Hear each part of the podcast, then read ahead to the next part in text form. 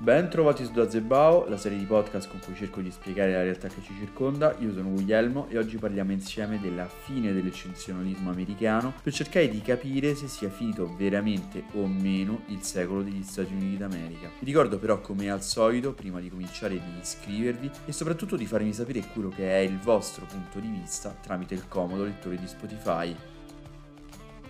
Non ci sono dubbi, questo è stato l'annus horribilis degli Stati Uniti. Intanto non solo perché lo scorso 6 gennaio era la nostra epifania, le massime istituzioni degli Stati Uniti venivano attaccate dall'interno. Il presidente uscente Trump non riconobbe, fino a quando non fu costretto, l'onore della vittoria al suo contendente Biden, si trovò messo in stato di accusa e tutta una serie di altre problematiche che ancora oggi lo vedono bandito dai principali organi di informazione, vale a dire i social network.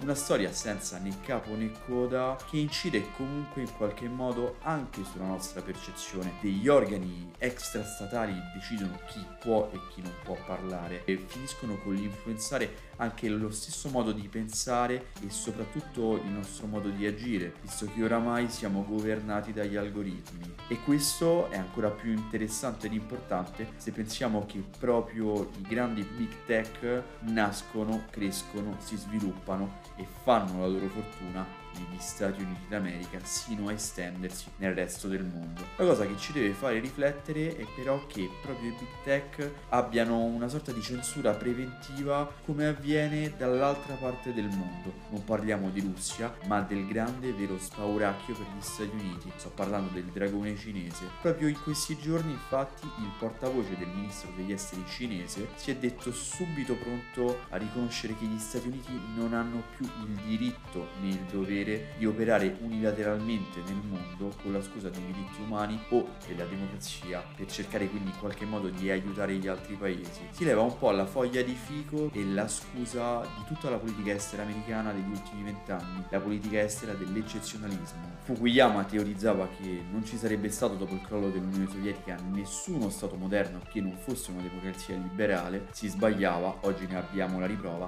visto che gli stessi Stati Uniti stanno annaspando. E di fatto la scorsa estate abbiamo avuto modo di vedere la rocambolesca fuga dall'Afghanistan, che per alcuni osservatori è stata proprio la riprova della crepa all'interno degli Stati Uniti e dell'asse occidentale nel mondo. Per altri invece è stato una sorta di ridimensionamento fatto in casa per cercare di concentrare le forze militari ed economiche proprio contro Pechino. Cosa sia successo in realtà è molto difficile da capire ancora oggi. I sommovimenti della storia sono infatti molto rapidi quando avvengono, bisogna aspettare tanto tempo ed avere tutti gli elementi dell'equazione. Con molta probabilità gli Stati Uniti d'America si sono resi conto di quest'ultimo decennio di non essere più in grado di sopportare un mondo unilaterale. Il mondo è diventato tanto più grande rispetto a quello che era in precedenza, in quella che si prefigura essere una guerra prima economica, e speriamo solo economica e non militare, con la Cina e con i principali avversari del mondo occidentale. Gli Stati Uniti devono capire che l'unico modo che hanno per sopravvivere è spostare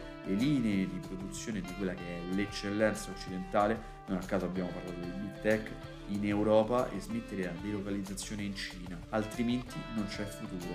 I cinesi e in generale gli orientali hanno la capacità, lo vediamo tutti i giorni, di copiare e alle volte migliorare e rendere più bassi determinati prodotti. Certo, il costo umano è incredibile, ma sono stati gli stessi Stati Uniti e una certa economia di mercato a aprire la pista a comportamenti del genere. All'epoca si chiamava delocalizzazione, oggi si chiamano investimenti nel terzo mondo, ma la sostanza a conti fatti non cambia.